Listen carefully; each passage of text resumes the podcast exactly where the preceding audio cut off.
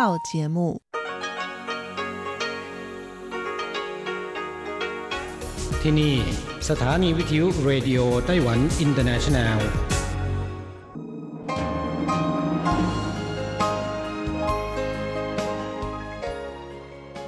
กลับมาฟังขณะนี้ท่านกำลังอยู่กับรายการภาคภาษาไทยเรดิโอไต้หวันอินเตอร์เนชันแนลหรือ RTI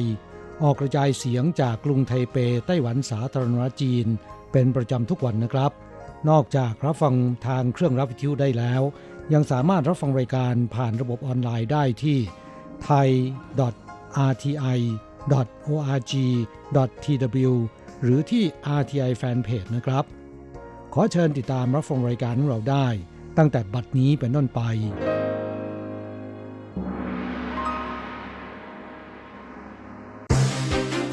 ลำดับแรก ขอเชิญติดตามรับฟัง ข่าวประจำวัน สวัสดีค่ะ คุณผู้ฟังที่เคารพ ช่วงของข่าวประจำวันจากรายการ Radio Taiwan International ประจำวันจันทร์ที่ 11 พฤษภาคม พุทธศักราช 2563 สำหรับข่าวไต้หวันมีดิฉันการจยากริชยาคมเป็นผู้รายงานค่ะ หัวข้อข่าวมีดังนี้ ไต้หวันไม่พบผู้ติดเชื้อโควิด -19 ภายในประเทศติดต่อกัน 29 วันแล้ว ผู้ติดเชื้อเพิ่มรายวันศูนย์คน เสียชีวิตเพิ่มหนึ่งคนทำเนียบประธานาธิบดีไต้หวันเผย พิธีสาบานตนเข้ารับตำแหน่งประธานาธิบดี 20 พฤษภาคมนี้ ป้องกันโควิด ลดขั้นตอนพิธีการให้กระชับเรียบง่าย เชิญแขกเพียง 200 คน ทั่วโลกต่างให้ความสนใจไต้หวันเรื่องป้องกันโรค เฉินซือจงเขียนบทความลงสื่อต่างประเทศ 175 บทความแล้ว ไต้หวันใส่ใจเพิ่มประเภทหน้ากากอนามัยแผ่นเรียบสำหรับเด็กเล็กวัย0-4ขวบให้สั่งได้งวดนี้ศาลเจ้าจือนั้นกงเชิญชวนบริจาคโลหิต แจกสร้อยเทพถูตี้กงหายาก ประชาชนแห่ต่อแถวรอ ยาวกว่า 2 กิโลเมตร กลุ่มเมฆความกดอากาศต่ำแถบทะเลตะวันออกของฟิลิปปินส์จะพัฒนาเป็นพายุดีเพรสชันจับตาอาจเป็นไต้ฝุ่นลูกแรกของปี ต่อไปเป็นรายละเอียดของข่าวค่ะ นายเฉินซือจง รัฐมนตรีว่าการกระทรวงสาธารณาสุขและสวัสดิการไต้หวัน ในฐานะผู้บัญชาการศูนย์บัญชาการควบคุมโรคติดต่อ แถลงจำนวนผู้ติดเชื้อไวรัสโคโรนาสายพันธุ์ใหม่ 2019 หรือโรคโควิด -19 ณ วันจันทร์ที่ 11 พฤษภาคม 2563 ไต้หวันไม่พบผู้ติดเชื้อเพิ่ม และไม่มีผู้ติดเชื้อภายในประเทศเพิ่มติดต่อกันเป็นวันที่ 29 แล้ว ยอดผู้ติดเชื้อสะสมทั้งสิ้น 440 ราย แบ่งเป็นติดเชื้อจากต่างประเทศ 349 ราย ติดเชื้อภายในประเทศ 55 ราย ทหารบนเรือรบติดเชื้อ 36 ราย รักษาหายแล้ว 368 ราย อย่างไรก็ตามวันนี้มีผู้เสียชีวิตเพิ่มหนึ่งราย ทำให้ยอดผู้เสียชีวิตรวมขยับขึ้นเป็น 7 ราย คือผู้ป่วยรายที่ 197 เป็นชายวัย 40 กว่าปี ไม่มีประวัติการเป็นโรคเรื้อรัง เริ่มมีอาการของโรคเมื่อวันที่ 19 มีนาคม เข้าโรงพยาบาลเมื่อวันที่ 21 มีนาคม ผลตรวจยืนยันติดเชื้อในวันที่ 24 มีนาคม ขณะที่เข้ารักษาในโรงพยาบาลไม่มีอาการปอดอักเสบ จึงอยู่ในห้องผู้ป่วยที่กักโรคทั่วไป จนกระทั่งวันที่ 28 มีนาคม มีอาการหายใจหอบหืด จึงย้ายไปอยู่ห้อง ICU โดยใช้วิธีรักษาด้วยเครื่องพยุงการทำงานของปอดและหัวใจหรือเอ็กโม ต่อมาผู้ป่วยรายนี้อวัยวะต่างๆ ภายในทำงานล้มเหลว และเสียชีวิตลงเมื่อวันที่ 10 พฤษภาคม ข่าวต่อไป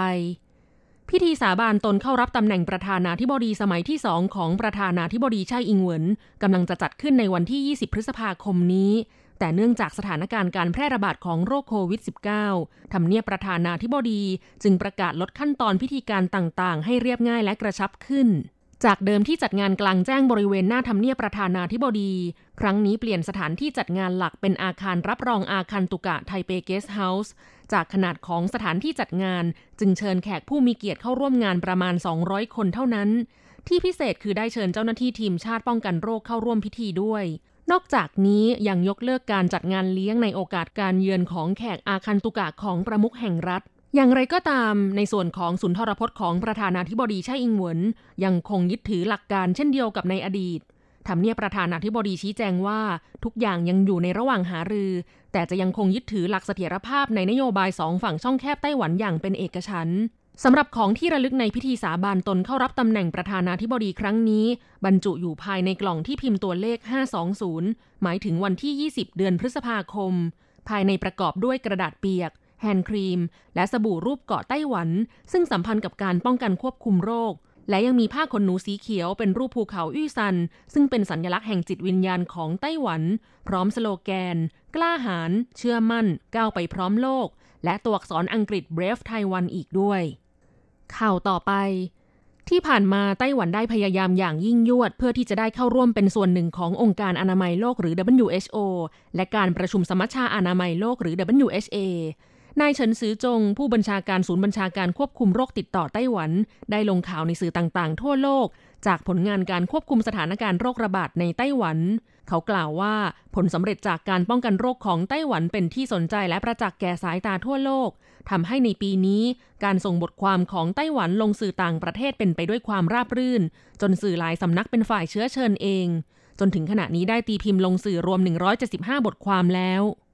การประชุมสมัชชาอนามัยโลกที่กำลังจะจัดขึ้นในเร็วๆ นี้ มีหลายประเทศที่ช่วยสนับสนุนให้ไต้หวันได้เข้าร่วมการประชุม เช่น Daily News สื่อของสาธารณรัฐเช็ก ในวันนี้ได้ตีพิมพ์บทความของเฉินซือจง และระบุว่าประสบการณ์ของไต้หวันในการต่อต้านโรคโควิด -19 ควรได้แบ่งปัน และเรียกร้องทุกประเทศช่วยกันสนับสนุนให้ไต้หวันได้เข้าร่วม WHO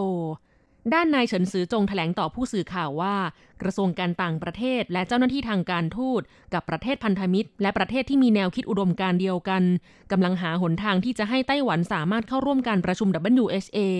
แม้จะมีโอกาสไม่มาก แต่ก็จะไม่ละทิ้งความพยายามเพื่อโอกาสนั้น ข่าวต่อไป เมื่อวันที่ 11 พฤษภาคม นายซูเจินชางนายกรัฐมนตรีไต้หวัน โพสต์ข้อความลงใน Facebook ว่า ขอบคุณทีมชาติหน้ากากอนามัย พนักงานร้านสะดวกซื้อและซูเปอร์มาร์เก็ต และโปรแกรมเมอร์ ในความพยายามร่วมแรงแข็งขัน จนระบบการจัดจำหน่ายหน้ากากอนามัยของไต้หวันแต่ละงวด มีการพัฒนาขึ้นเรื่อยๆ และสะดวกมากยิ่งขึ้น แม้ความพยายามต่อต้านโรคระบาดของไต้หวันจะประสบความสำเร็จแต่ก็ไม่สามารถปฏิบัติอย่างละหลวมได้ การป้องกันดูแลให้เด็ก จะต้องครอบคลุมยิ่งขึ้น ดังนั้นการสั่งซื้อหน้ากากอนามัยในงวดนี้ จึงเพิ่มประเภทหน้ากากอนามัยแผ่นเรียบสำหรับเด็กเล็กวัย0ถึง4ขวบ มีขนาด 12.7คูณ8เซนติเมตร การสั่งซื้อหน้ากากอนามัยงวดที่ 8 ที่ร้านสะดวกซื้อระหว่างวันที่ 11 ถึง 17 พฤษภาคมนี้ สามารถรับหน้ากากอนามัยงวดที่ 7 ได้ โดยเสียบบัตรประกันสุขภาพแห่งชาติที่ร้านสะดวกซื้อ แต่จะมีเฉพาะหน้ากากอนามัยแผ่นโค้งตั้งสำหรับเด็กเท่านั้น ส่วนหน้ากากอนามัยแผ่นเรียบสำหรับเด็กเล็ก จะสามารถสั่งซื้อได้ระหว่างวันที่ 18 ถึง 20 พฤษภาคม ซึ่งเป็นงวดที่ 8 ทางแอปพลิเคชัน หรือที่ร้านสะดวกซื้อ เยาวชนอายุต่ำกว่า 16 ปี สามารถซื้อหน้ากากอนามัยแผ่นเรียบสำหรับเด็กเล็กได้ครั้งละ 10 ชิ้น รับสินค้างวดที่ 8 ได้ในวันที่ 25 พฤษภาคม ถึง 7 มิถุนายน 2563 ข่าวต่อไป จากสถานการณ์โรคระบาดทำให้ประชาชนส่วนใหญ่ไม่อยากออกจากบ้านไปบริจาคโลหิต ทำให้ปริมาณเลือดสำรองขาดแคลนอย่างรุนแรง เมื่อวันอาทิตย์ที่ผ่านมาซึ่งตรงกับวันแม่ไต้หวันศาลเจ้าจือนันกงตำบลจูซันเมืองหนันโถ จึงจัดกิจกรรมเชิญชวนประชาชนมาบริจาคโลหิต พร้อมแจกของรางวัลให้แก่ผู้ที่บริจาคโลหิต 500 ซีซี เป็นสร้อยเทพถูตี้กงเคลือบสีรุ่นหายาก ที่ด้านในทำจากทองบริสุทธิ์ ส่วนผู้บริจาคโลหิต 250 ซีซี จะได้รับเหรียญเงินขวัญถุงสีทอง ทำให้ประชาชนแห่กันมาบริจาคโลหิตตั้งแต่เช้า ยังไม่ทันถึงเวลาเปิดก่อน 10 นาฬิกา มีผู้คนมาต่อแถวเข้าคิวบริจาคโลหิตจนแถวยาวกว่า 2 กิโลเมตร ถือเป็นเรื่องที่พบเห็นได้ยากว่า ศูนย์รับบริจาคโลหิต ต้องนำรถรับบริจาคโลหิตมาจอดถึง 5 คัน เพื่อรองรับต่อจำนวนประชาชนที่มารอบริจาคโลหิต ช่วงเวลาสั้นๆ ไม่ถึง 6 ชั่วโมง ได้เลือดถึง 1,056 ถุง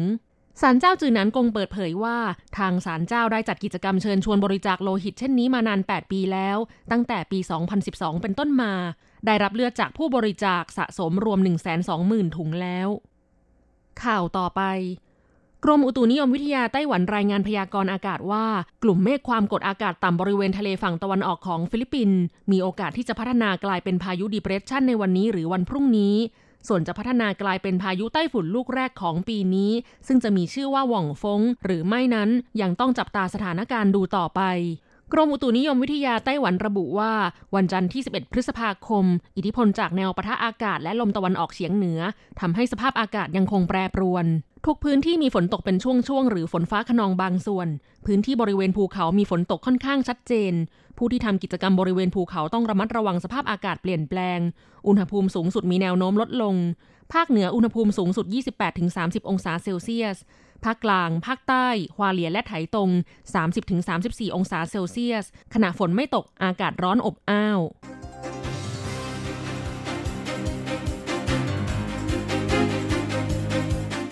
คุณผู้ฟังครับ ต่อไปเป็นข่าวต่างประเทศและข่าวประเทศไทย รายงานโดยผมแสงชัย กิตติภูมิวงศ์หัวข้อข่าวที่สำคัญมีดังนี้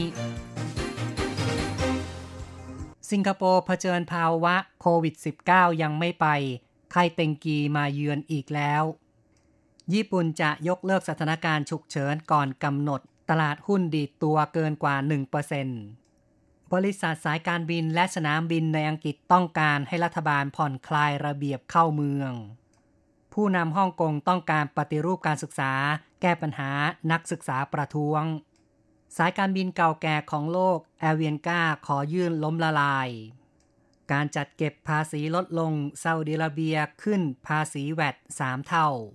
กระทรวงสาธารณสุขของไทย แนะให้ดำเนินมาตรการเว้นระยะห่าง ป้องกันการระบาดของโควิด -19 ระลอกใหม่ ต่อไปเป็นรายละเอียดของข่าวครับ ในภาวะที่โรคโควิด -19 ระบาดลุกลาม ในสิงคโปร์มีผู้ป่วยสะสมเกินกว่า 20,000 คน หนังสือพิมพ์ The State Time รายงานว่า เดือนพฤษภาคมถึงกันยายน ย่างเข้าสู่ช่วงการระบาดของไข้เลือดออกเต็งกี แม้แต่สมาชิกสภาป่วยด้วยไข้เลือดออกแล้วหนึ่งราย แพทย์เตือนว่าประชาชนมีโอกาสติดเชื้อได้ ไข้เต็งกีเป็นโรคที่ไม่อาจต่อสู้โดยลำพัง จะต้องอาศัยการร่วมมือกัน รายงานชี้ว่า แต่ละสัปดาห์มีผู้ป่วยไข้เลือดออกเพิ่มขึ้น 300 ถึง 400 ราย ในช่วงหนึ่งเดือนที่ผ่านมา มีผู้ป่วยสะสม 6,900 คนแล้ว เทียบกับระยะเดียวกันของปีที่แล้ว เพิ่มขึ้นถึง 2 เท่ากว่า คาดว่าปีนี้จะมีผู้ป่วยรวมสูงถึง 16,000 กว่าคน เข้าต่อไปครับ ตลาดหุ้นญี่ปุ่นดีดตัวขึ้นหลังจากญี่ปุ่นจะประกาศยกเลิกสถานการณ์ฉุกเฉินก่อนกำหนดในบางพื้นที่ ในวันที่ 11 ดัชนีหุ้นนิเคอีเพิ่มขึ้น 211.57 จุด หรือ 1.05%ปิดตลาดที่ 2390.66 จุด ทางนี้รัฐบาลญี่ปุ่นแถลงอาจมีการยกเลิกการประกาศสถานการณ์ฉุกเฉินก่อนกำหนดในบางพื้นที่ ซึ่งเดิมจะครบกำหนดวันที่ 31 พฤษภาคม พื้นที่ซึ่งอาจมีการยกเลิกสถานการณ์ฉุกเฉินก่อนกำหนดคือพื้นที่ ซึ่งไม่มีการเฝ้าระวังเป็นพิเศษ มีจำนวนผู้ติดเชื้อรายใหม่ลดลงต่อเนื่อง อย่างไรก็ตาม คาดว่ากรุงโตเกียวจะอยู่ภายใต้การประกาศสถานการณ์ฉุกเฉินต่อไป ต่อไปเป็นเรื่องที่สายการบินในอังกฤษต้องการให้รัฐบาลลดระยะเวลากักดูอาการผู้เข้าประเทศ ส่วนสนามบินฮีทโรต้องการให้เปิดพรมแดน EasyJet ซึ่งเป็นสายการบินราคาประหยัดแถลงทางอีเมลว่า การกักตัวผู้เดินทางเข้าประเทศควรกำหนดไว้เป็นระยะเวลาสั้นๆ ส่วนท่าอากาศยานฮีทโรซึ่งโดยปกติมีผู้คนพลุกพล่านมากที่สุดในยุโรป เรียกร้องให้กำหนดมาตรฐานสากล เพื่อให้ผู้โดยสารสามารถเดินทางระหว่างประเทศที่มีความเสี่ยงต่ำได้อย่างเสรี และเปิดพรมแดนประเทศอีกครั้ง ทางนี้ในเดือนเมษายนที่ผ่านมา ผู้เดินทางท่าอากาศยานแห่งนี้ลดลงถึง 97%ระเบียบใหม่ซึ่งกำหนดให้ผู้เดินทางเข้าอังกฤษ ต้องกักตัว 14 วัน จะส่งผลให้ผู้เดินทางน้อยลงมากขึ้น ไม่ต่างจากการปิดพรมแดนชั่วคราว ทางด้านนายกรัฐมนตรีบอริสจอนสันของอังกฤษได้ถแถลงว่า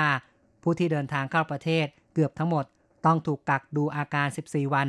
เป็นการป้องกันโควิด -19 ไม่ให้ระบาดในระลอกที่ 2 เป็นระเบียบที่ไม่เป็นผลดีต่อธุรกิจสายการบิน และท่าอากาศยาน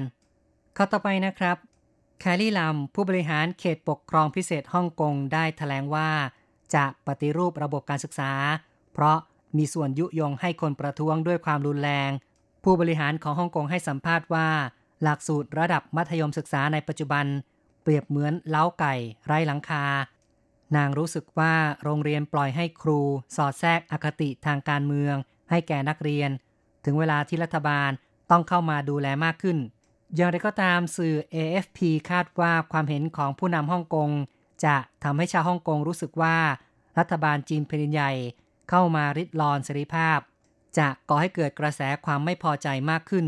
ทางนี้ฮ่องกงใช้หลักสูตรการศึกษาแบบเสรี ตั้งแต่ปี 2552 เป็นการส่งเสริมการคิดเชิงวิเคราะห์ โดยให้อิสระแก่โรงเรียนในส่วนของวิธีการเรียนการสอน ในขณะที่สื่อของทางการจีนและนักการเมืองเรียกร้องให้ใช้หลักสูตรการศึกษา ที่เน้นความรักชาติมากขึ้น ทางนี้หลังจากการระบาดของโควิด -19 เริ่มทุเลาลงทำให้มีการชุมนุมขนาดเล็กอีกครั้งของกลุ่มนักศึกษา เมื่อวันอาทิตย์ที่ผ่านมาตำรวจจราจรปะทะกับกลุ่มผู้ชุมนุมที่สลายตัวอย่างรวดเร็ว ตามห้างสรรพสินค้าหลายแห่ง และมีผู้ถูกจับกลุ่มหลายคน ส่วนใหญ่เป็นวัยรุ่น สายการบินเก่าแก่ของโลกยื่นล้มละลาย เอเวียนกาสายการบินแห่งชาติของโคลัมเบียก่อตั้งเมื่อ 5 ธันวาคม ปี 2462 ซึ่งเป็นสายการบินเก่าแก่อันดับสองของโลก และใหญ่อันดับสองในลาตินอเมริกา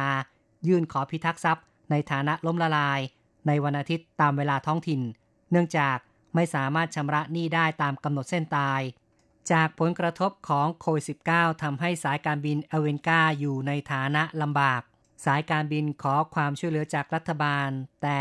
ถูกปฏิเสธ CEO ของบริษัทแถลงว่าเอเวนกาเผชิญกับเหตุการณ์ที่ไม่เคยประสบมาก่อน ในประวัติการก่อตั้งผ่านมา 100 ปี คณะผู้บริหารวิเคราะห์ทางเป็นไปได้แล้ว สรุปว่าการปรับองค์กรด้วยการยื่นขอพิทักษ์ทรัพย์ ในฐานะล้มละลาย คือทางออกที่ดีที่สุด ต่อไปครับ ทางการซาอุดิอาระเบียงดการจ่ายเงินค่าครองชีพ และเพิ่มภาษีแวด3 เท่า จาก 5%เป็น 15%ซึ่งเป็นไปตามมาตรการรัดเข็มขัด หลังจากฐานะการเงินของรัฐบาลถูกกระทบหนักเพราะราคาน้ำมันลดลง และเศรษฐกิจชะลอตัว เนื่องจากการระบาดของโควิด -19 ทางการถแถลงว่ามาตรการรัดเข็มขัดมีความเจ็บปวดแต่จำเป็นเพื่อรักษา เสถียรภาพทางการเงิน และเศรษฐกิจในประเทศระยะกลางถึงยาว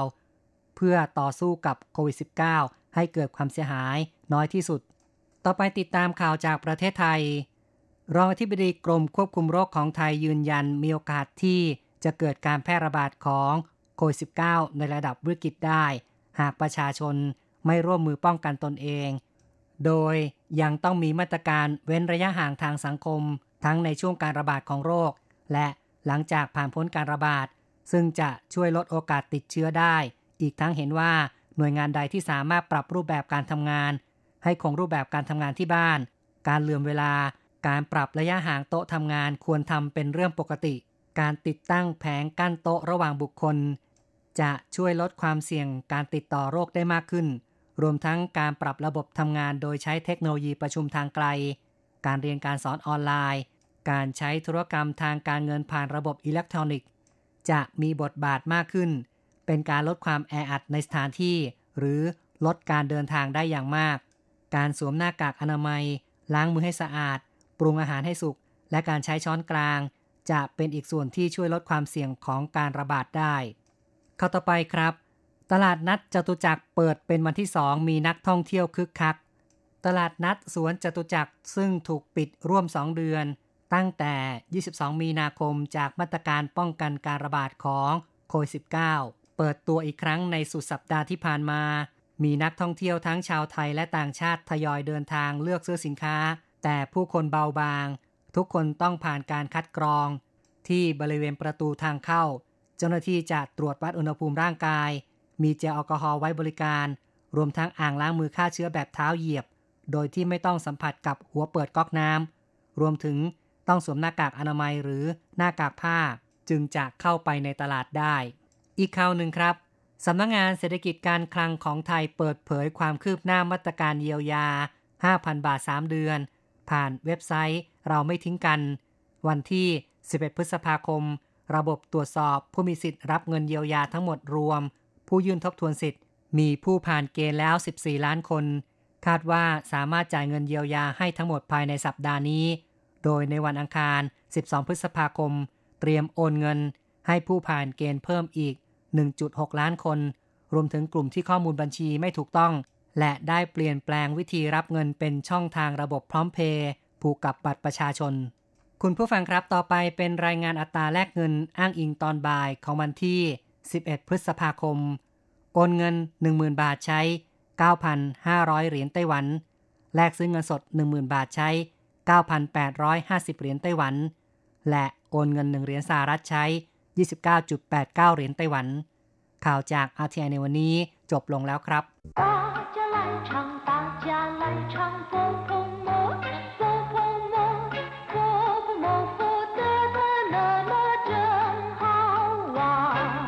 สวัสดีครับเพื่อนผู้ฟัง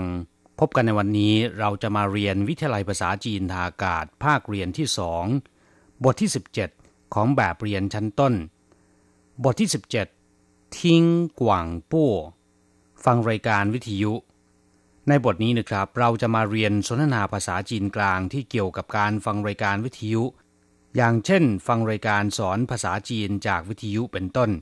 第十七课听广播一课文，听广播学中文难不难？ 只要天天听，天天学就不难。有意思吗？你自己听听看就知道了。第十七课听广播บทที่สิบเจ็ดฟังวิทยุหรือว่าฟังรายการวิทยุคำว่าทิ้งคำเดียวแปลว่าฟังแปลว่าได้ยิน ส่วนกว่างปั้วแปลว่าการกระจายเสียงทางสถานีวิทยุ ทิ้งกว่างปั้วก็คือ ฟังการกระจายเสียงจากสถานีวิทยุ หรือเรียกสั้นๆ ว่าฟังรายการวิทยุ ถ้าเป็นดูทีวี ในภาษาจีนจะพูดว่าขั้นเตี้ยนชื่อขั้นแปลว่าดู เตี้ยนชื่อก็คือทีวี หรือว่าโทรทัศน์ ส่วนอ่านหนังสือพิมพ์เรียกว่าขั้นเป้าจื่อ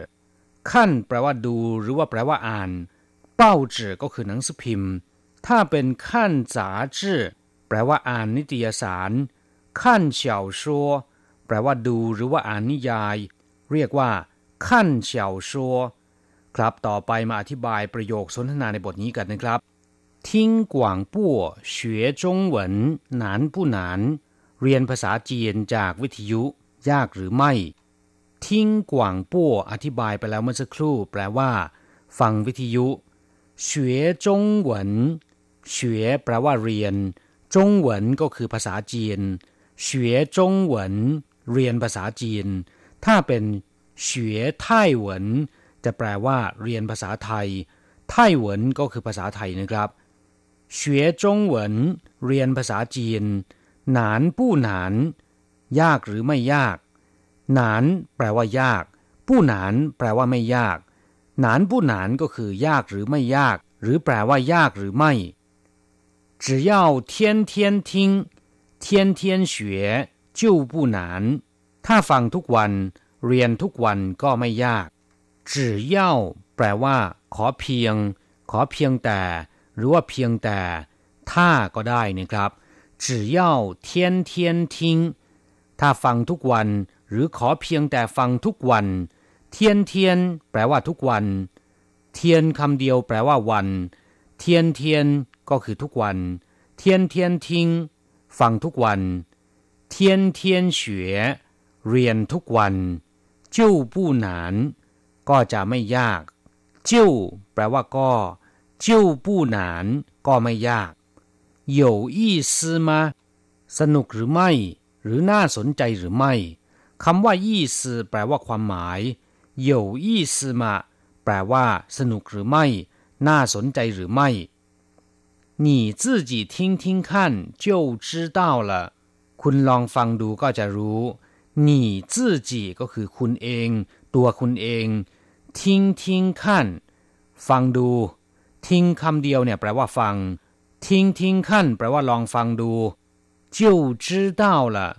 ก็จะรู้เมื่อกี้เรียนไปแล้วว่าคำว่าจิ้วแปลว่า ก็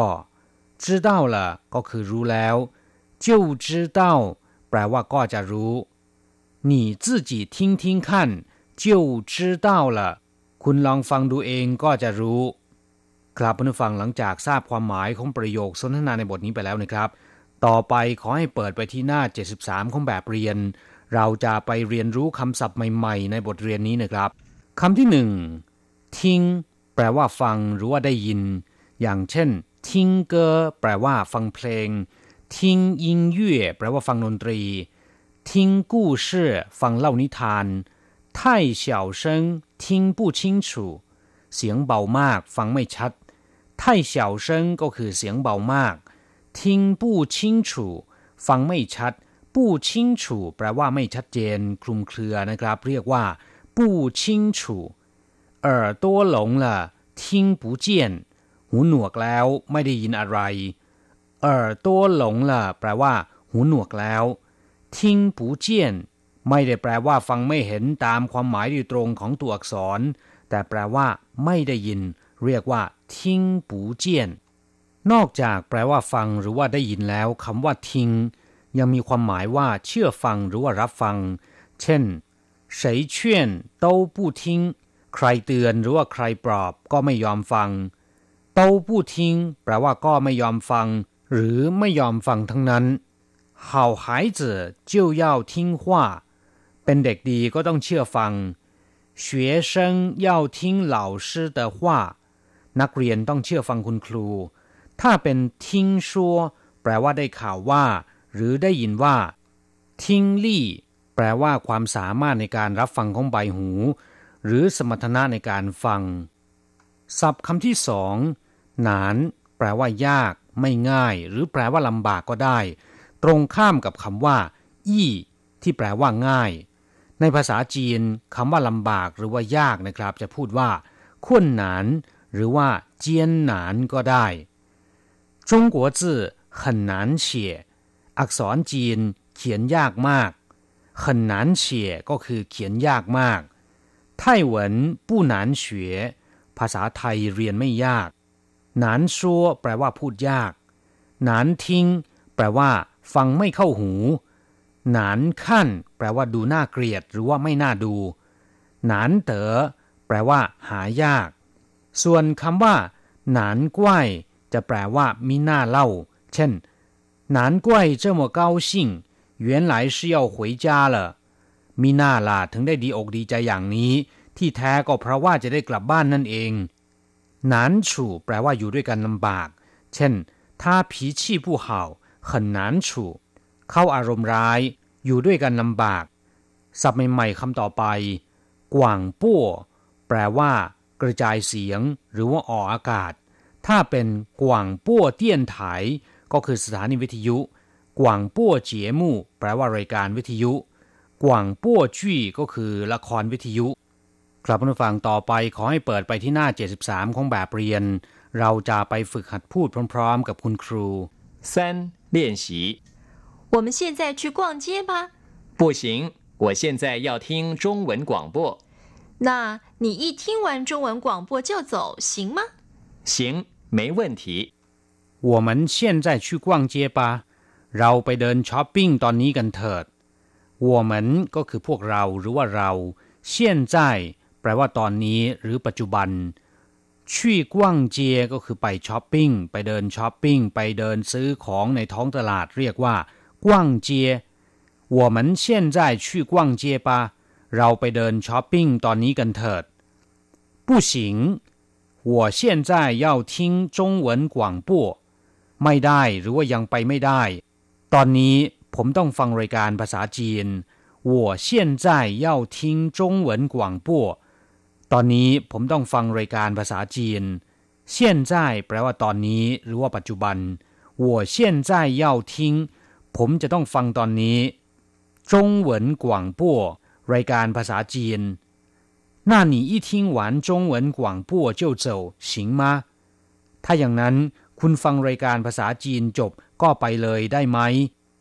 那你一听完ถ้าอย่างนั้น คุณฟังจบ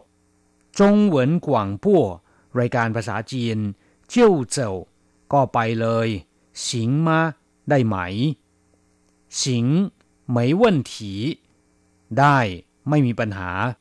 ไม่ว่นถีแปลว่าไม่มีปัญหา ครับผู้ฟังหลังจากเรียนภาษาจีนผ่านไปแล้วนะครับ ขอให้นำไปหัดพูดบ่อยๆ เราจะกลับมาพบกันใหม่ในบทเรียนหน้า สวัสดีครับ ท่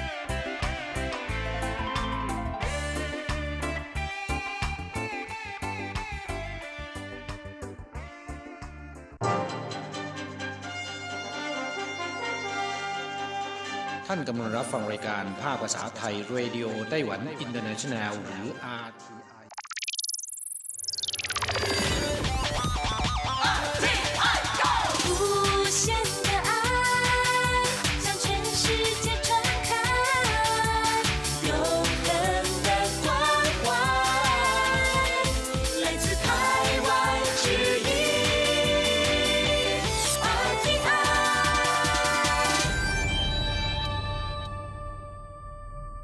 ครับคุณครับขณะนี้คุณกำลังติดตามรับฟังรายการภาคภาษาไทยจากสถานีวิทยุ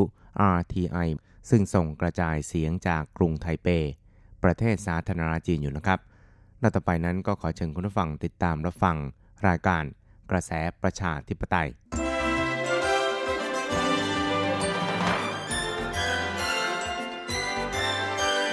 กระแสประชาธิปไตย ประชาธิปไตยนำเราสู่ความหวัง ขอต้อนรับคุณผู้ฟังสู่กระแสประชาธิปไตย โดยกฤษณัยสายประพาส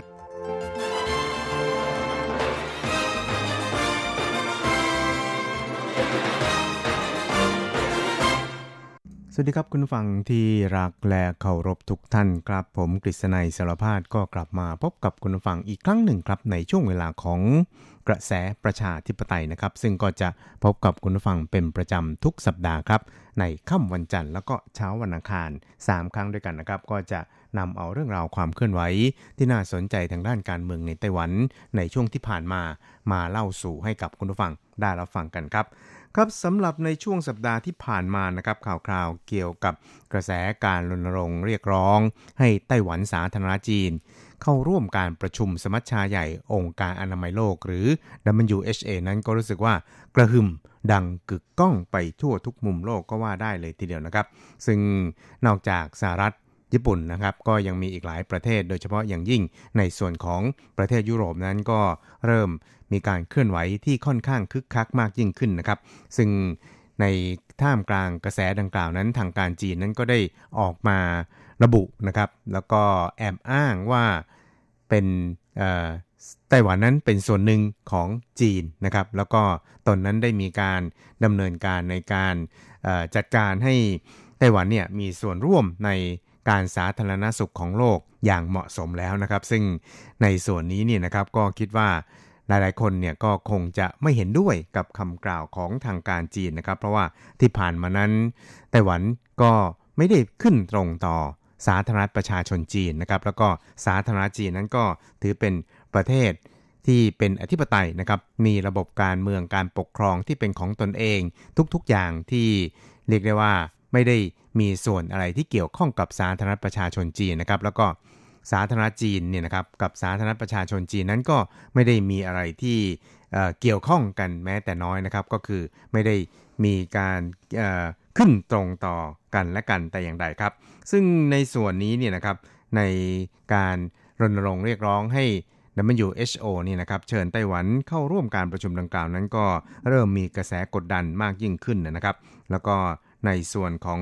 กระทรวงการต่างประเทศไต้หวันสาธารณจีนนั้นก็ได้ตอบโต้คำกล่าวของออทางผู้อำนวยการใหญ่องค์การอนามัยโลกนะครับที่ได้ระบุเรียกไต้หวันว่า ไต้หวันไชน่านะครับหรือว่าไต้หวันจีนอะไรทำนองนี้นะครับโดยกระทรวงต่างประเทศไต้หวันสาธารณจีนนั้นก็ได้ย้ำอีกครั้งหนึ่งนะครับว่า ตามกฎบัตรขององค์การอนามัยโลก แล้วก็ประเพณีปฏิบัติที่ผ่านมาเนี่ยนะครับผู้อำนวยการใหญ่ของ WHO นั้น ก็มีสิทธิ์นะครับในการที่จะเชิญผู้เข้าร่วมการประชุม WHA ในฐานะสังเกตการได้นะครับ ซึ่งเป็นอำนาจหน้าที่อยู่แล้ว ยกตัวอย่างเช่นในช่วงปี 2009 ถึง 2016 ที่ผ่านมาเป็นเวลาถึง 8 ปี ผู้อำนวยการใหญ่ขององค์การอนามัยโลกเนี่ยนะครับก็ได้เชิญไต้หวันเนี่ยเข้าร่วมการประชุมในฐานะสังเกตการณ์ด้วยนะครับ เพราะฉะนั้นเนี่ยการที่นายทริโดสนะครับผู้อำนวยการใหญ่ของ WHO เนี่ยอ้างว่า จะต้องเป็นการตัดสินใจของประเทศสมาชิกทั้ง 100 กว่าประเทศเนี่ยนะครับ ก็ถือได้ว่าเป็นการ กล่าวที่ละเมิดต่อความเป็นจริงที่ผ่านมาตลอดจนได้ย้ำนะครับว่าการที่องค์การอนามัยโลกเนี่ยนะครับได้กล่าวถึงมติที่ 2758 ขององค์การสหประชาชาตินะครับ ที่ระบุเพียงแต่จัดการประเด็นปัญหาตัวแทนของประเทศจีนนะครับ ซึ่งไม่ได้มีส่วนเกี่ยวข้องกับไต้หวันเลยแม้แต่น้อย และที่สำคัญนั้นก็คือออมติดังกล่าวเนี่ยก็ไม่ได้ มอบหมายให้สาธารณประชาชนจีนนั้น เป็นองค์กรที่เป็นตัวแทน ผลประโยชน์ของชาวไต้หวันในสหประชาชาติแต่อย่างใดนะครับ เพราะฉะนั้นเนี่ยในจุดนี้ทาง WHO นั้นก็รู้สึกว่าจะ ไม่ได้คำนึงถึงสภาพความเป็นจริงนะครับสำหรับกรณีที่จีนเนี่ยนะครับได้ระบุว่าในส่วนของ WHO หรือว่า WHA นั้น ทางการจีนเนี่ยก็ได้ดูแลเอาใจใส่ ทางด้านสาธารณสุขของไต้หวันเป็นอย่างดี แล้วก็มีการจัดการเป็นอย่างดีเนี่ยนะครับนางโอเจียงอันนะครับในฐานะโฆษกกระทรวงการต่างประเทศของไต้หวันสาธารณจีนนั้นก็ได้ตอบกลับนะครับ โดยได้ ระบุชัดเลยทีเดียวครับ บอกว่า 国外交部相关的这个发言，当然是一派谎言，昧于事实哦。我想，首先是我们台湾中华民国，台湾是主权独立的国家，我们中华人民共和国。 การกล่าวของกระทรวงการต่างประเทศจีนนั้นก็ถือว่าเป็นคำกล่าวที่โป้ปดมดเท็จสิ้นดีนะครับ แล้วก็ไม่ได้มีความเป็นจริงหลงเหลืออยู่เลยแม้แต่น้อยนะครับไต้หวันสาธารณจีนนั้น ก็เป็นประเทศเอกราช มีอธิปไตยเป็นของตนเองนะครับ ซึ่งก็ไม่เคยมีอะไรที่เกี่ยวข้องกับสาธารณประชาชนจีนหรือว่าไม่ได้ขึ้นตรงต่อระหว่างกันแต่อย่างใดนะครับ ทั้งนี้เนี่ยอันนี้เป็นสภาพความเป็นจริงที่ดำรงอยู่ในปัจจุบันนี้ ตลอดจนเป็นสิ่งที่ไม่อาจจะปฏิเสธได้นะครับ ส่วนกรณีที่รัฐบาลจีนนั้นได้ระบุนะครับว่า ได้ดำเนินการเกี่ยวกับการ ช่วยเหลือไต้หวันในเรื่องการสาธารณสุขเนี่ยนะครับ อันนี้เนี่ยก็ถือว่าเป็นการละเมิดสภาพความเป็นจริง แล้วก็พูดบทมดเท็จอย่างสิ้นเชิงเลยทีเดียวนะครับ แล้วก็ในส่วนของไต้หวันสาธารณจีน นั้นเนี่ยนะครับก็ถือว่าเป็นประเทศเอกราชอธิปไตยมีประชาชนนะครับมีพื้นที่มีอาณาบริเวณเป็นของตัวเองนะครับ แล้วก็มีการปกครองที่ไม่อาจให้ผู้อื่นเนี่ยเข้ามาลุกล้ำได้นะครับ นอกจากนี้เนี่ย ไต้หวันเองเนี่ยนะครับก็ไม่เพียงแต่ไม่ได้ขึ้นต่อประเทศอื่นใดทั้งสิ้นนะครับ แต่ว่าไต้หวันนั้นก็เป็นประเทศประชาธิปไตย มีสิทธิเสรีภาพ แล้วก็อาศัยกระบวนการที่เป็นประชาธิปไตย แล้วก็เต็มไปด้วยเสรีภาพเนี่ยเลือกรัฐบาลของประชาชนด้วยตนเองครับครับนอกจากนี้นะครับกระทรวงต่างประเทศไต้หวันสาธารณจีนนั้นก็ยังได้ย้ำนะครับบอกว่าการเข้าร่วมในองค์การอนามัยโลกของไต้หวันนั้น ก็ถือว่า เป็นสิ่งที่ชาวไต้หวันจำนวน 23 ล้านคนนั้นได้ตั้งความหวังเอาไว้นะครับ แล้วก็ในส่วนของวิพักต่างๆ ในสภานิติบัญญัติชาติของไต้หวันทั้งรัฐบาลแล้วก็ฝ่ายค้านเนี่ยนะครับก็ได้เคยมีแถลงการร่วมกันตั้งแต่ 19 กุมภาพันธ์ที่ผ่านมา เรียกร้องรัฐบาลนั้นจะต้องเร่งพยายาม เรียกร้องเข้าร่วมในองค์การอนามัยโลกให้ได้นะครับ โดยกระทรวงต่างประเทศของไต้หวันนั้นก็ขอเรียกร้องให้รัฐบาลจีนนั้น ควรที่จะต้องมีท่าทีที่รับผิดชอบ ต่อความปลอดภัยในสาธารณสุขของประชากรของโลกนะครับ อย่าได้คำนึงถึงแต่การเมืองที่เข้าข้างตัวเอง แล้วก็เพื่อผลประโยชน์ส่วนตนนะครับ พยายามขัดขวางการเข้าร่วมในระบบหรือว่ากลไก การสาธารณสุขของโลกอย่างเต็มที่มาโดยตลอดนะครับ แล้วก็ขัดขวางไม่ไต้หวันเนี่ยเข้าไปมีส่วนร่วมในการอุทิศตนเพื่อการสาธารณสุขของโลกด้วยครับ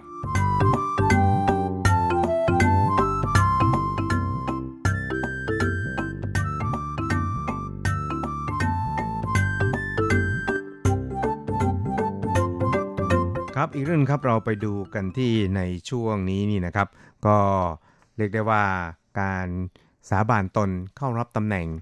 ผู้นำไต้หวันของท่านประธานาธิบดีไช่อิงหวนเป็นวาระที่2เนี่ยนะครับก็งวดเข้ามาทุกขณะนะครับ ซึ่งก็จะมีพิธีสาบานตนเนี่ย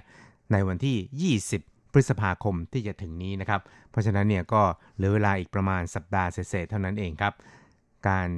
เข้ารับตำแหน่งวาระที่ 2 ของท่านผู้นำไต้หวันนั้นก็จะ มีขึ้นอย่างเป็นทางการนะครับ ซึ่งในช่วงที่ผ่านมานี่นะครับก็ปรากฏว่ามีการจัดสำรวจคะแนนนิยมนะครับของท่านประธานาธิบดีไช่อิงวนโดยเฉพาะอย่างยิ่งความพึงพอใจต่อแนวนโยบายของท่านประธานาธิบดีไช่เนี่ยนะครับ ก็ปรากฏว่ามีผู้ที่มีความพอใจเนี่ยนะครับถึงร้อยละ74.5 เรียกได้ว่า ทุบสถิติเท่าที่เคยมีมาเลยทีเดียวนะครับ นอกจากนี้เนี่ยคะแนนนิยมของท่านนายกรัฐมนตรีซูจันชางนี่นะครับ ก็ได้รับความพอใจเนี่ยสูงถึง 68.9%เลยทีเดียวนะครับ ซึ่งก็เรียกได้ว่าทุบสถิติหลาย ๆ ครั้งที่ผ่านมาของนายกรัฐมนตรีก็ว่าได้เลยทีเดียวนะครับครับนอกจากนี้นะครับก็ยังมีผู้ที่ถูกสำรวจเนี่ยประมาณเกินกว่าครึ่งหนึ่งนี่นะครับ เห็นว่า หลังการเข้ารับตำแหน่งเป็นวาระที่ 2 ของท่านประธานาธิบดีไช่อิงวนแล้วนี่นะครับครมเนี่ยก็ควรจะต้องมีการปรับทั้งคณะนะครับ หรืออาจจะปรับเล็กน้อยก็ได้นะครับ นอกจากนี้เนี่ยในส่วนของคะแนนนิยมของนายเฉินซือจงนะครับรัฐมนตรีว่าการกระทรวงสาธารณสุข ซึ่งก็เป็นผู้อำนวยการศูนย์บัญชาการควบคุมโรคระบาดของไต้หวันนี่นะครับ ก็เรียกได้ว่ามีความพึงพอใจเนี่ยทะลุ นะครับหรือว่าเกินกว่าคะแนนนิยมความพอใจของประธานาธิบดีใช่ แล้วก็นายกรัฐมนตรีสู่ซะด้วยซ้ำไปนะครับ เพราะว่าชาวไต้หวันนั้นเทคะแนนให้กับนายเฉินซือจงเนี่ยถึง 94%เลยทีเดียวนะครับ ก็คือร้อยคนเนี่ยนะครับจะมีอยู่ 94 คนที่พึงพอใจต่อผลงานการควบคุมดูแลนะครับ การป้องกันหรือว่าการควบคุมโรค โควิด -19 ของนายเฉินซือจง ซึ่งถือได้ว่าเป็นแบบอย่างที่ได้รับการยอมรับจากหลายๆ ส่วนนะครับ แล้วก็จากหลาย ๆ ประเทศทั่วโลกก็ว่าได้เลยทีเดียวนะครับ ในเมืองไทยนั้นก็มีการรายงานข่าวเกี่ยวกับผลงานของนายเฉินซือจงเนี่ยค่อนข้างเยอะพอสมควรเลยทีเดียวนะครับ ทั้งนี้นะครับก็มีนักวิชาการในไต้หวันนะครับ ซึ่งก็ถือว่าเป็นส่วนหนึ่งของคณะผู้สำรวจคะแนนนิยมในคราวนี้นะครับ ก็ได้แสดงความคิดเห็นเกี่ยวกับผลการสำรวจในคราวนี้นะครับว่า ถึงแม้ว่าท่านประธานาธิบดีใช่นี่นะครับ จะมีคะแนนนิยมที่สูงกว่าของนายกรัฐมนตรีซูจินชางนะครับ ในขณะที่ความพอใจต่อนายกรัฐมนตรีซูจินชางนั้นก็อยู่ในระดับที่ค่อนข้างสูง เพราะฉะนั้นเนี่ยเมื่อถึงวันที่ ท่านสาบานตนเข้ารับตำแหน่งวาระที่ 2 แล้วนี่นะครับ ก็คิดว่าไม่มีแรงกดดันใด ๆ นะครับ ที่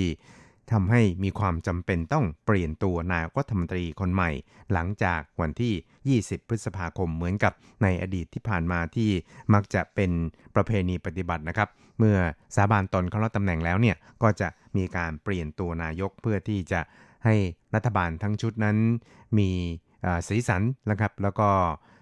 เป็น คณะรัฐมนตรีชุดใหม่แบบเอี่ยมอ่องเลยทีเดียวก็ว่าได้นะครับครับทั้งนี้เนี่ยนะครับในการสำรวจคะแนนนิยมนะครับคือความพึงพอใจต่อรัฐมนตรีทั้ง 15 ท่านในครมชุดนี้นะครับรวมถึงชื่อเสียงของคณะรัฐมนตรีทั้งหมดปรากฏว่านายเฉินซือจงนะครับแล้วก็นายหลินจาหลง ก็ปรากฏว่ามีผู้ที่รู้จัก ทั้งสองท่านเนี่ยนะครับเกินกว่า 50%อยู่ในอันดับที่ 1 และที่ 2 ส่วนนายสีกัวยงรัฐมนตรีมหาดไทยนี่นะครับก็เรียกได้ว่ามีชื่อเสียงนี่นะครับอออยู่เพียงแค่ร้อยละ21 เท่านั้นมาเป็นอันดับ 3 ครับสำหรับความพึงพอใจต่อผลงานที่ผ่านมาของรัฐมนตรีต่างๆนี่นะครับ ปรากฏว่าในเฉินซือจงเนี่ยสูงถึง 94%อย่างที่ว่าครับ ส่วนในหลินแจหลงนั้นร้อยละ 66 นายอูเจาเซี่ยรัฐมนตรีต่างประเทศร้อยละ 55 นะครับ ซึ่ง ในส่วนนี้นี่นะครับ ก็เรียกได้ว่าที่สำคัญนั้นมาจากผลงานอันโดดเด่นนะครับในการป้องกัน แล้วก็ควบคุมโรคโควิด -19 นั่นเองนะครับ ซึ่งก็ทำให้คะแนนนิยมนะครับหรือว่าความพึงพอใจนั้นสูงมากขึ้นนะครับ ส่วนนายเหยียนเต๋อฟารัฐมนตรีกลาโหมนั้น มีคะแนนความไม่พอใจนี่นะครับสูงสุดถึงร้อยละ41นะครับรองลงมาได้แก่นายเฉินหมิงทงร้อยละ30 ส่วนในสีกัวหยงรัฐมนตรีว่าการกระทรวงมหาดไทยนะครับ ซึ่งมีชื่อเสียงเป็นที่รู้จักกันค่อนข้างกว้างขวางนี่นะครับ กับมีคะแนนความไม่พอใจนี่นะครับ สูงถึงร้อยละ29 มาเป็นอันดับที่ 3 นะครับ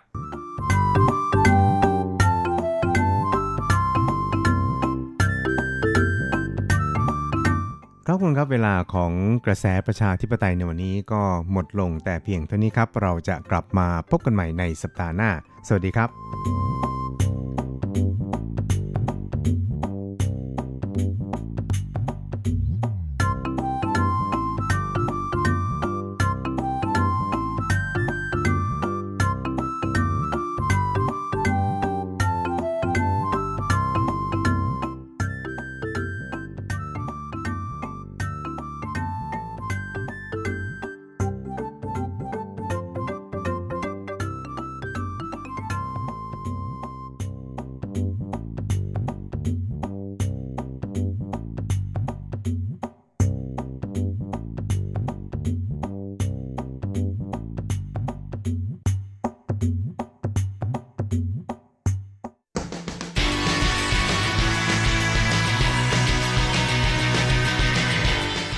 องปัจจุบัน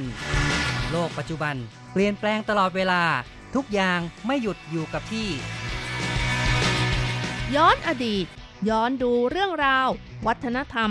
ความคิด ความเป็นอยู่ของผู้คนในอดีต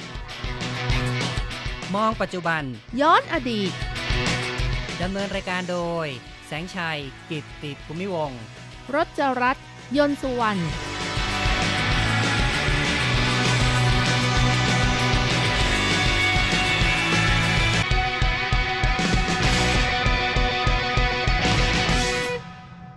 คุณผู้ฟังครับพบกันอีกแล้วในมองปัจจุบันย้อนอดีตนะครับ ในวันนี้เราจะมาคุยกันถึงเรื่องของมะยาวหินนะครับ ค่ะ เรื่องของมะยาวหินกับวัฒนธรรม ชาวฮักกาในไต้หวันค่ะ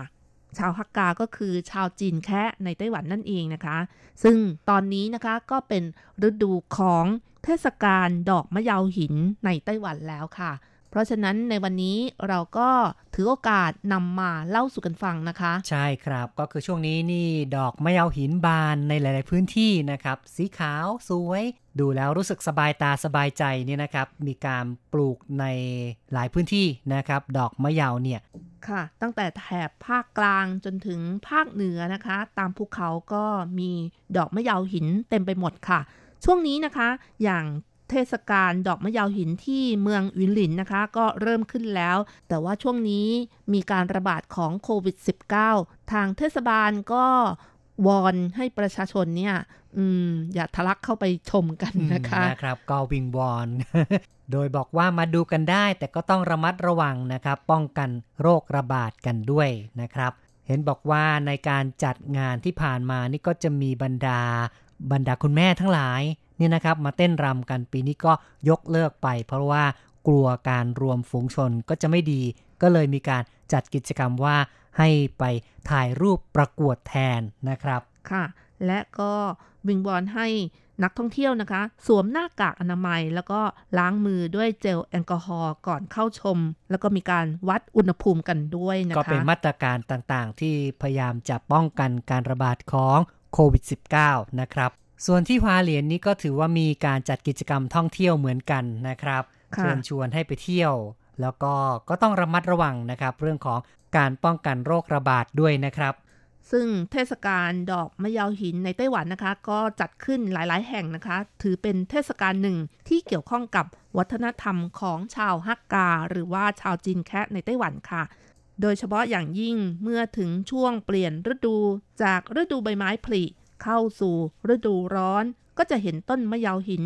ออกดอกขาวโพลนปกคลุมเกือบทั่วทั้งภูเขาเลยค่ะ จนเป็นที่มาของคำว่าหิมะเดือน5นะอ๋อคะเนาะนะครับ ก็คือคล้ายๆกับว่าเป็น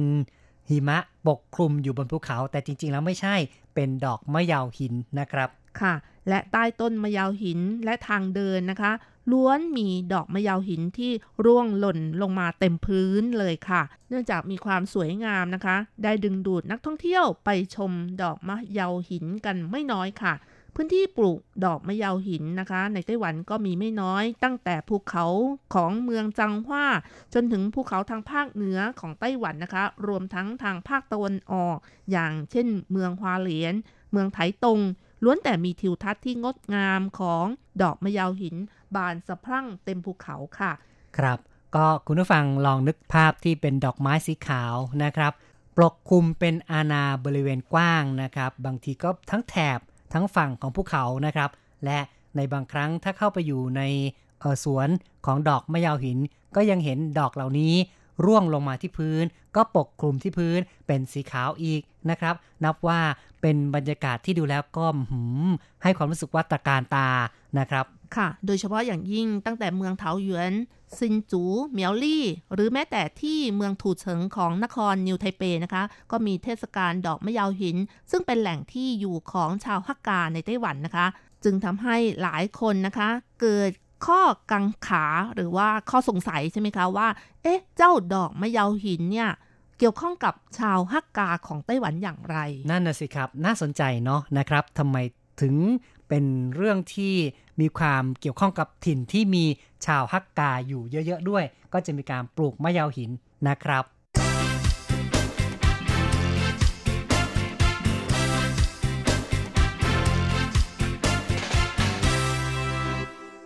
ค่ะ คณะกรรมการชาวฮักกาในไต้หวันระบุนะคะว่า ต้นมะยาวหินนี้เคยเป็นพืชเศรษฐกิจที่สร้างรายได้ที่สำคัญให้กับชาวฮักกาในไต้หวันค่ะอ๋อนะครับ แม้แต่คณะกรรมการชาวจีนฮักกาในไต้หวันก็ได้ออกมานะครับแถลงเลยว่าเนี่ยแต่ก่อนนู้นนะครับ ชาวจีนฮักกาก็อาศัยดอกมะยาวหินนี่แหละ เป็นพืชเศรษฐกิจในการเลี้ยงครอบครัวด้วยนะครับ ค่ะ เพราะฉะนั้นการจัดเทศกาลมะยาวหินแม้ปัจจุบันจะไม่มี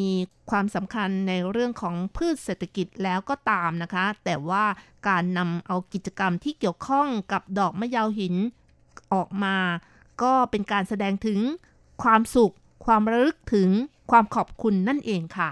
อ๋อเนาะนะครับ ก็เป็นการอืมรำลึกถึงว่าดอกมะยาวหินนี้ เคยมีพระคุณในอดีตที่ช่วยให้สามารถใช้ในการเลี้ยงชีพนะครับ ก็มีการจัดกิจกรรมเกี่ยวกับดอกมะยาวหินขึ้นมาอย่างมากมายครับ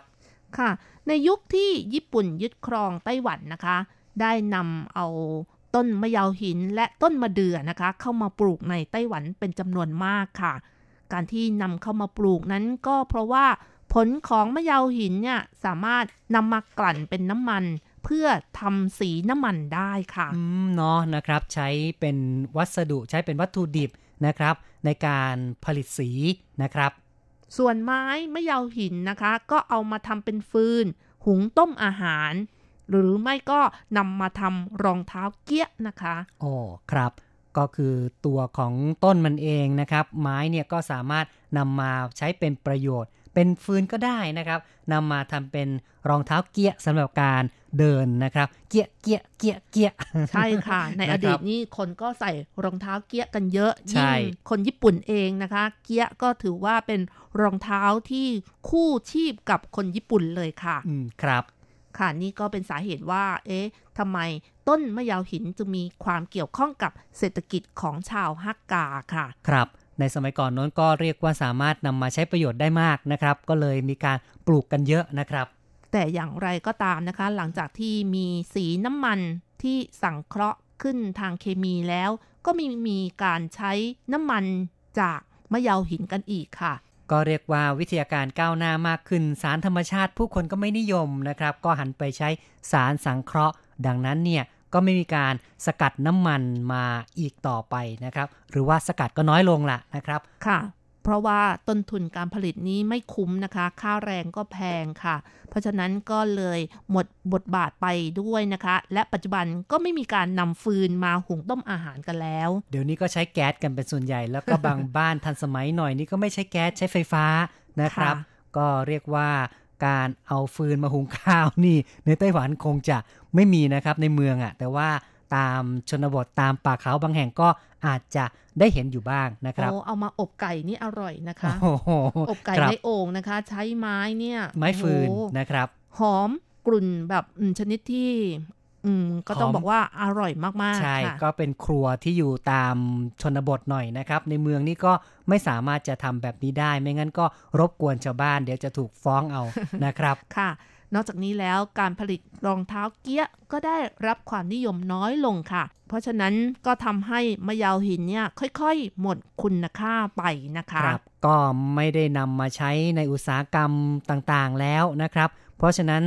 ต้นมะยาวหินที่ปลูกอยู่มากมายเนี่ยก็ไม่มีการตัดอีกแล้วนะครับ อย่างไรก็ตามนะคะ ประมาณปี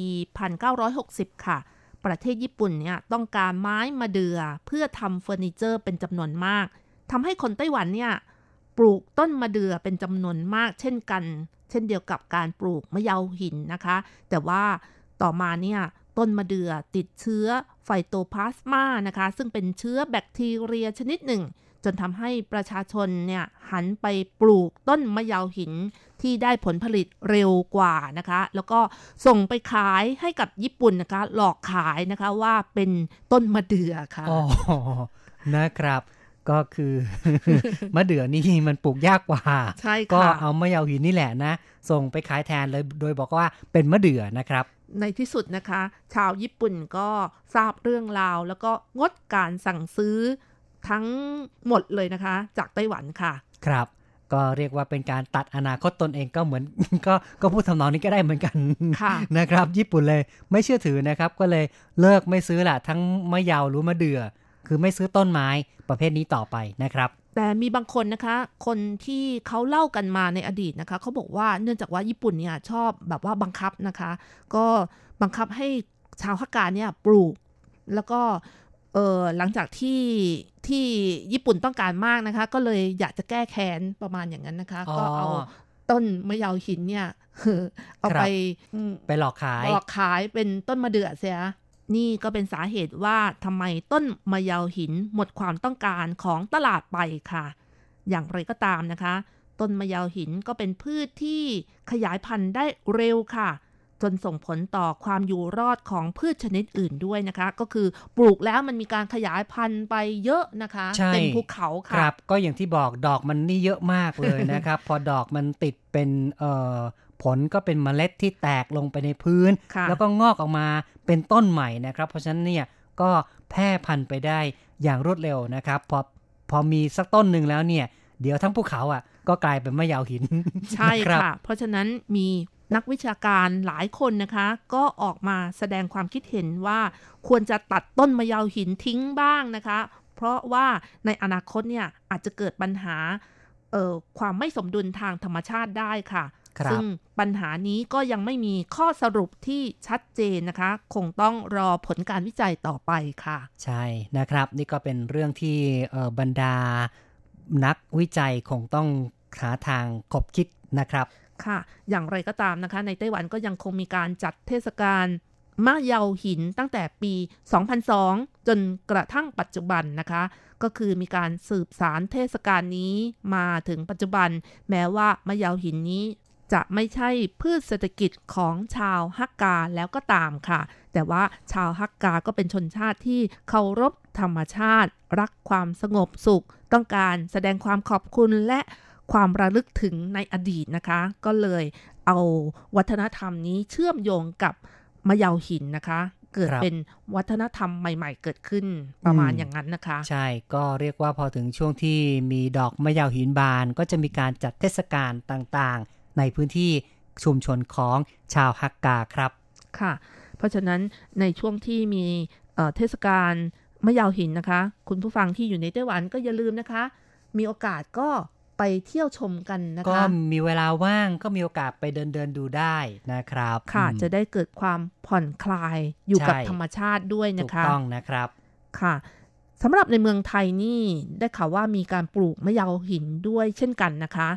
เนื่องจากว่ามะยาวหินเนี่ยสามารถนำมาผลิตน้ำมันได้เช่นกันนะคะ มีศักยภาพสูงนำไปทำเป็นน้ำมันไบโอดีเซลได้ค่ะ อ๋อเนาะนะครับ คือในไทยนี่ก็มีการใช้ ไบโอดีเซลค่อนข้างแพร่หลาย ซึ่งก็ไม่เหมือนกับในไต้หวันนะครับ ที่ไม่นิยมก็มีแต่การใช้ดีเซลหรือว่าเบนซินเป็นหลักเลย ไม่มีการไปพัฒนาสูตรน้ำมันอื่นๆ อาจจะเป็นเพราะว่าตลาดไต้หวันค่อนข้างจะเล็กนะครับ ประชากรน้อย พอทำมาแล้วอาจจะไม่คุ้มเท่าไหร่นักนะครับแล้วก็บางทีที่มีสูตรน้ำมันหลาย ๆ อย่าง ก็ต้องมีการปรับเครื่องยนต์ให้เข้ากับน้ำมันสูตรต่าง ๆ เหล่านั้น ก็ดูเหมือนว่าอาจจะเป็นเรื่องที่ ยุ่งยากมากเกินไป ก็เลยทำให้ไบโอดีเซลในไต้หวันนี่ก็ไม่ได้รับความนิยมเท่าไหร่นัก คุณผู้ฟังครับเราก็พูดคุยกันมาพอสมควรนะครับ ในรายการ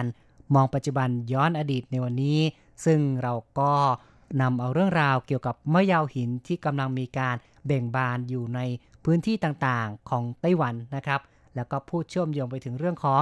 ชาวฮักกาหรือว่า ชาวจีนแคะซึ่งภาษาจีนกลางเรียกว่าเคอร์จยานี่นะครับ เมื่อถึงช่วงที่ดอกมะยาวหินบานก็จะมีการจัดเทศกาลเฉลิมฉลองต่างๆ ในแต่ละพื้นที่นะครับ เอาละครับ วันนี้อำลาไปก่อน อย่าลืมกลับมาพบกับมองปัจจุบันย้อนอดีตในครั้งต่อไปครับ สวัสดีครับ สวัสดีค่ะ